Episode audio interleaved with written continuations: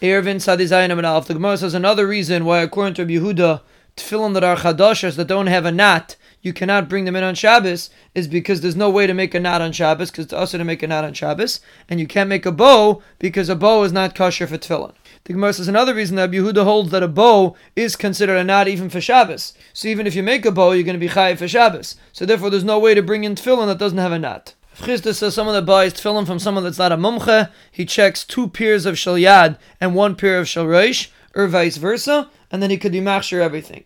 And the Gemara explains that we're talking about that he buys from one person, and if we know that the person's a mumche in shalyad and shalreish, then everything he makes is kosher. And the price that says you have to check two shalyad or shalreish is going according to Rebbe that says two times is considered a chazaka. But if the separate piles there, even Rebbe agrees you have to check each individual pile, because we assume that each pile came from a different sefer. The Gemara explains the Mishnah that you bring in a pier at a time of tefillin. That's only if there's not so many tefillin, you're able to finish them before Shkia.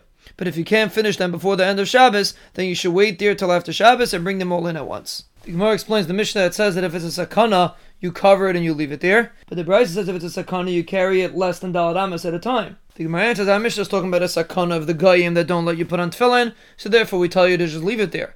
And the Brisa is talking about a sakana of robbers, so there you don't want to leave it there because they might be mizalzel, so you carry it pachas pachas from daladamas. And if Shimon in our Mishnah that says you pass it from one person to the other person, the Gemara explains that he's going on the case of a sakana of robbers, and that's why he says you should pass it from one person to the next. And the Gemara explains the machlaikis could Tanna Kamma holds you should rather go less than dalad amis at a time, because if you pass it from one person to the next, it's a bezayin for Shabbos. And if Shimon says it's better to pass it to your friend, because if you walk less than four amas at a time, you might make a mistake and walk four amas and be over on Shabbos, so therefore it's better to pass it from one person to the next. Gemara explains Shitas Yehuda that you're allowed to pass a chavis from one person to the next, even outside the tchum.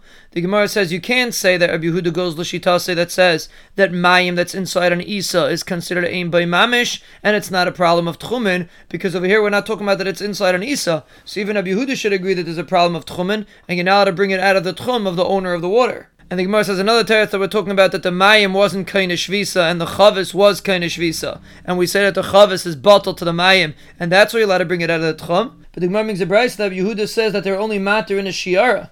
And our Mishnah sounds like it's mutter even not in a shiara. Yosef says our Mishnah is also talking about a shiara, and Chazal will only matter when it's a shiara. Abaye says if we're talking about a shiara, even if the water was kind of shvisa and the chavis was kind of shvisa, it's also mutter. And our Mishnah is talking about not in a shiara, and that's why it's only mutter because the mayim was not kind of shvisa. If says we're talking about hefker that doesn't have a tchum, and the chum that disagree with Rabbi Yehuda Holak that says that cheftze hefker do have a tchum, and that's why they say it's aser.